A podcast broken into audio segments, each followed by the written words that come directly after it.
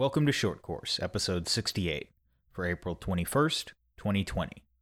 I'm your host, Ben Barry.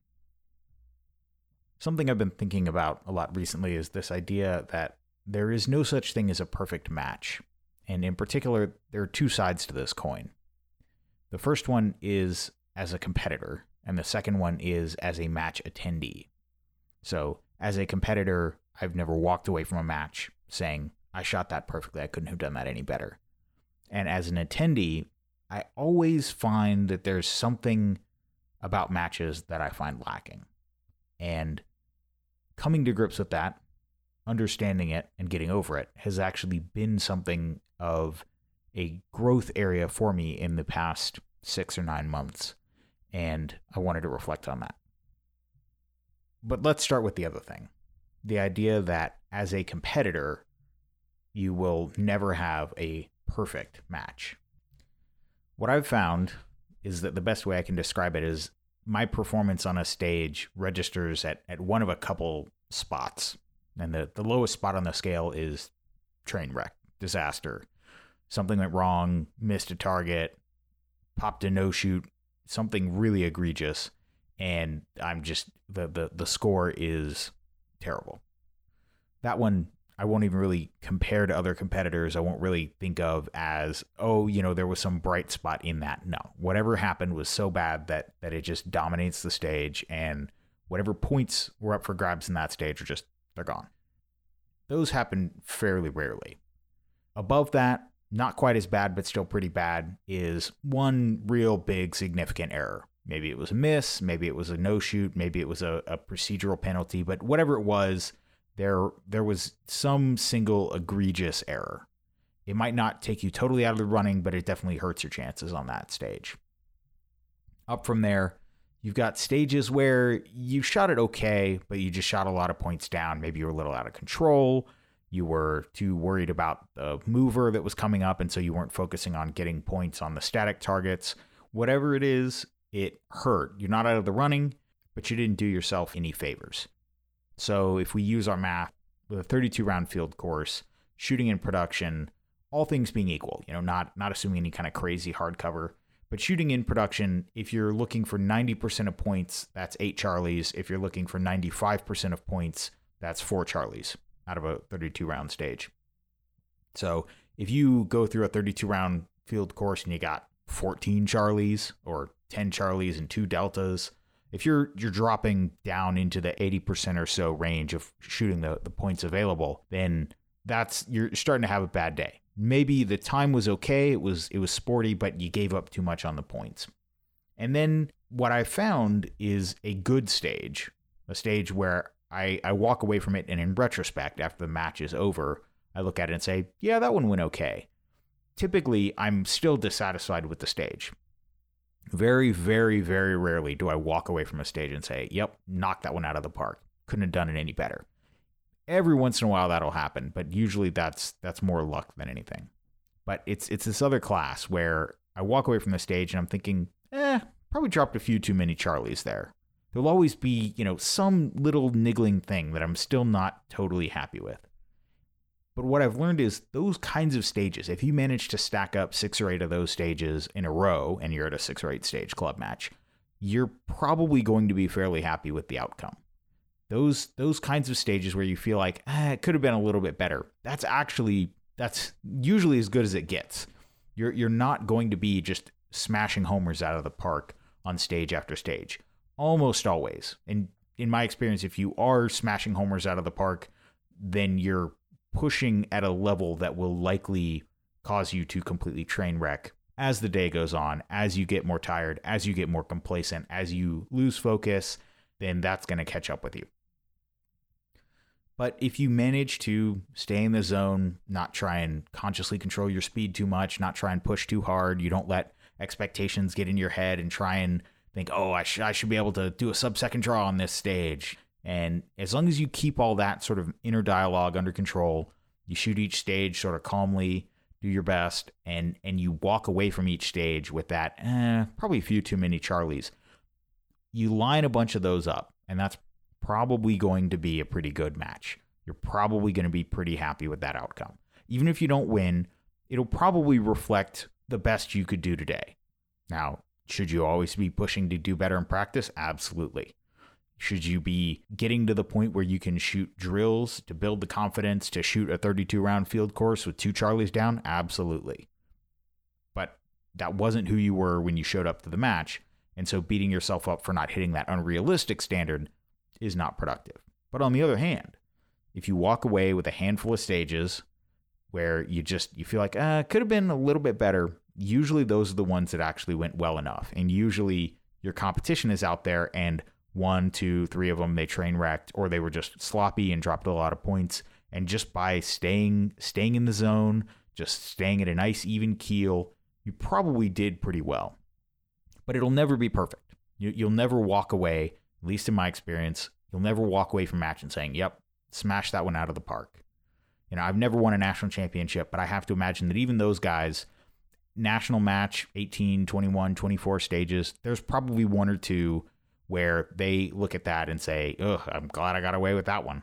Somewhere across three, four days of competition, there's there's a stage that almost took them out and they managed to scrape it through. And they're thinking, not about winning, not about all the, the stages that went well, but man, I'm glad that one didn't didn't sink my chance at winning. So even when you're at the pinnacle of the sport, even when you've won the biggest matches, I imagine there's there's still this level of, well, that could have been better. So, how is this useful? I know for me, I had this idea that the more I practiced, the better I got, the more satisfied I would be with my match outcomes. And maybe I built that impression early on in my career when I didn't practice at all. And I started practicing and I started doing way better than I'd ever done. And I was just blown away with the results. And even back then, you know, I mean, this is when I would have been an IDPA like expert, you know, C class. And back then, even a good match probably still had a couple significant flubs. A, a good match, what I would have considered hitting it out of the park back then, would be just unacceptable now, right?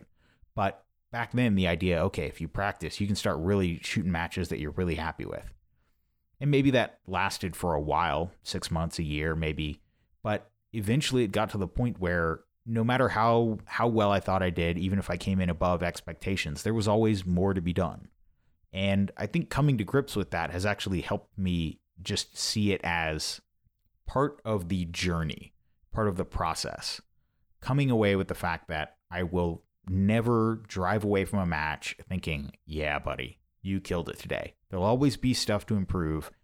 Makes me feel less like I'm trapped in this Groundhog Day scenario of, man, why can't I ever shoot a match that's just decent, that I'm just really happy with?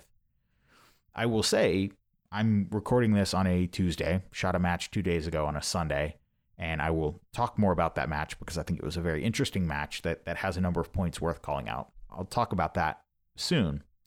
But I shot at this match, I shot three mikes. And you might say, well, that sounds like a pretty bad match. But I actually think it was the best match I've had in quite a while. I, I certainly think I shot better relative to my sort of theoretical maximum and, and what I can actually do. I, I think I shot better two days ago than I did, for example, at Nationals back in November.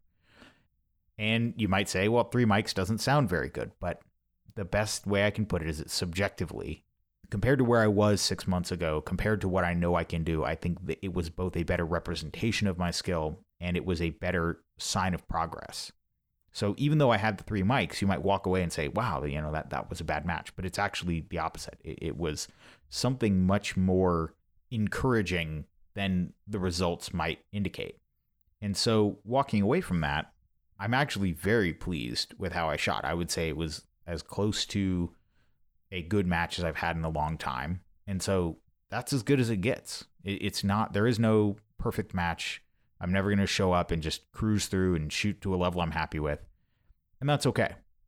I, think, I think coming to accept that and seeing it as just a part of the journey that you, the, the road will always be filled with some disappointments and a lot of them will come from unexpected directions and that's part of what's awesome about the sport one of the the misses that i had at this match came because it was a unloaded start mags on a barrel when i was stowing one of the mags in my front mag pouch, I actually came in it at such an angle that the magazine managed to strip the top round out of the magazine and drop it on the ground. And I needed that round to make up a, a miss on a steel target. And I went into that steel target too hot because I thought I had another shot. I thought I could take a, a shot at it, and I didn't. And so rather than doing the reload and shooting the steel plate, which probably would have, you know, hurt my score more than it helped it, I just I took the miss. I didn't engage the target. But I took the miss. And that's that's never happened before. Is it theoretically foreseeable? Sure, but it wasn't something I ever trained on. Maybe if I dry fired a lot more reps of loading from a table to a mag pouch, it would have happened in practice and then I would have been able to train around it. That's probably true. But there's there's just an infinite amount of these these little subtleties to learn about the sport, these little tricks, these little nuances.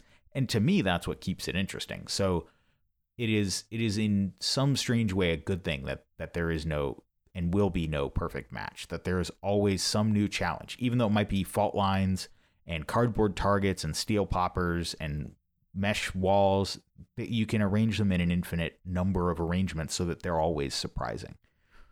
And I think I think that's both awesome in its own way and when you accept the downside of that, which is that you really there is no such thing as bowling a perfect game. When you accept that, the sport gets better. The other side of this that I thought was interesting, this idea of there being no such thing as a perfect match, it occurred to me that that not only as a competitor, and when I say match, I mean match performance, but as an attendee, as someone who appreciates shooting matches that are run well and officiated well and have a lot of quality and passion that went into running them and setting them up and making sure all the details were right, there will be no such thing as a perfect match in in the sense of being getting all the details exactly right. There's always going to be something at every match I go to that doesn't quite sit right with me. Now, part of the reason that this is even in my head is I happen to be very spoiled. The first USPSA match I ever shot is the Sir Walter Club match that I've talked about many times on this podcast. And that match is it's been around for a while. It's I I actually don't know, but it's at least 10, maybe 15 years old. It's gone through a number of match directors. There are a lot of props. There are a lot of everything. The target stands are all nice. The steel is all nice. The the money that the that the match brings in can pretty regularly be spent to buy new props. There are always different props. There are some things that I've only ever seen at our local club. Starting out at this match, gave me a very unrealistic expectation of of what matches in general are like. And again, this is just because it is it is a match with a lot of history, a lot of inertia built up around it, and so the there's a lot of people who work very hard on it, and and so the quality is very high. But if you have somebody starting up a a match with a, a range that maybe the berms aren't very big or they don't have a lot of elaborate props, and you go to this match and you compare it to that, you will be disappointed. All disappointment comes from expectation. Having expectations that all matches are going to be like the best match you've ever shot is a recipe for, for disappointment.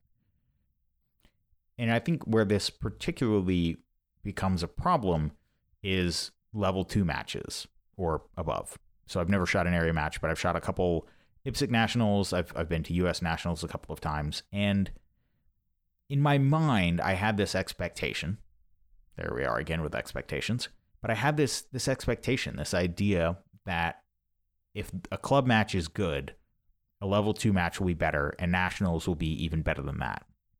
But what I didn't really factor in is is the sense of ownership. There are some clubs that take a, a real sense of pride in putting their best foot forward and really trying to run a a really excellent state match. I think historically the when the Nationals has been run by a particular club, they tend to take more ownership of it and, and really see it as a representation of them. Where at least my anecdotal observation is that when HQ runs it, as has been the case in the last few years, uh, 2018 and, and 2019, there's there's more of a, a sense of distance, more of a sense of which makes sense, right? They are trying to run this thing remotely, and so there there are actually real logistical hurdles to trying to set up and arrange a match at a at a club that you're not local to. So this idea that nationals would just automatically be better has has tripped me up over the years. And I know that this might not be a, a generally shared sentiment, but I know that for me, it has definitely made it in some way harder to take the match really seriously. There's the sense of they didn't put in the effort, so why should I? Which is, of course, stupid. I've already driven or flown down there. I've already brought ammo. I've already zeroed my guns. I've already, I've already done all the work. And this is sort of where the, the whole thrust of this comes in that whatever the situation of the match is, if you can speak to it, if you can have some influence to make it better, if the match director comes around and says, "Hey, what did you think about this?" you can certainly give them feedback. And and you should have that feedback, you know, tucked away in your back pocket. But something that I have certainly made the decision to do and, and have made an effort to do is to more consciously separate what I think of the match compared to some sort of theoretical match that could be better, separate that from my job as a competitor.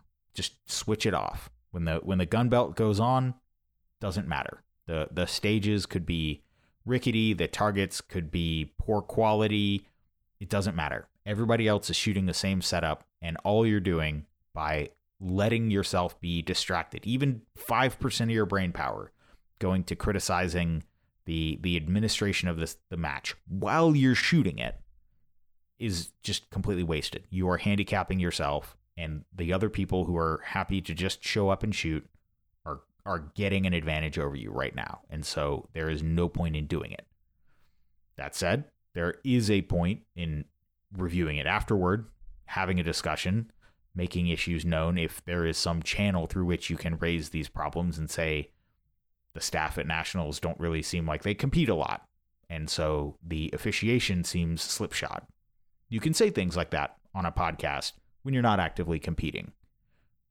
But thinking about that, letting it get in your head when you are actually on the range, it just doesn't help. All you can really do is run your stages in a moderately defensive way, which you probably should be doing anyway, such that there is no chance that you can be mistaken for breaking 180 or sweeping yourself or any other potential safety violation. You want there to be zero chance of doubt. So you over exaggerate things a little bit. Is it going to hurt your performance a little bit? Maybe.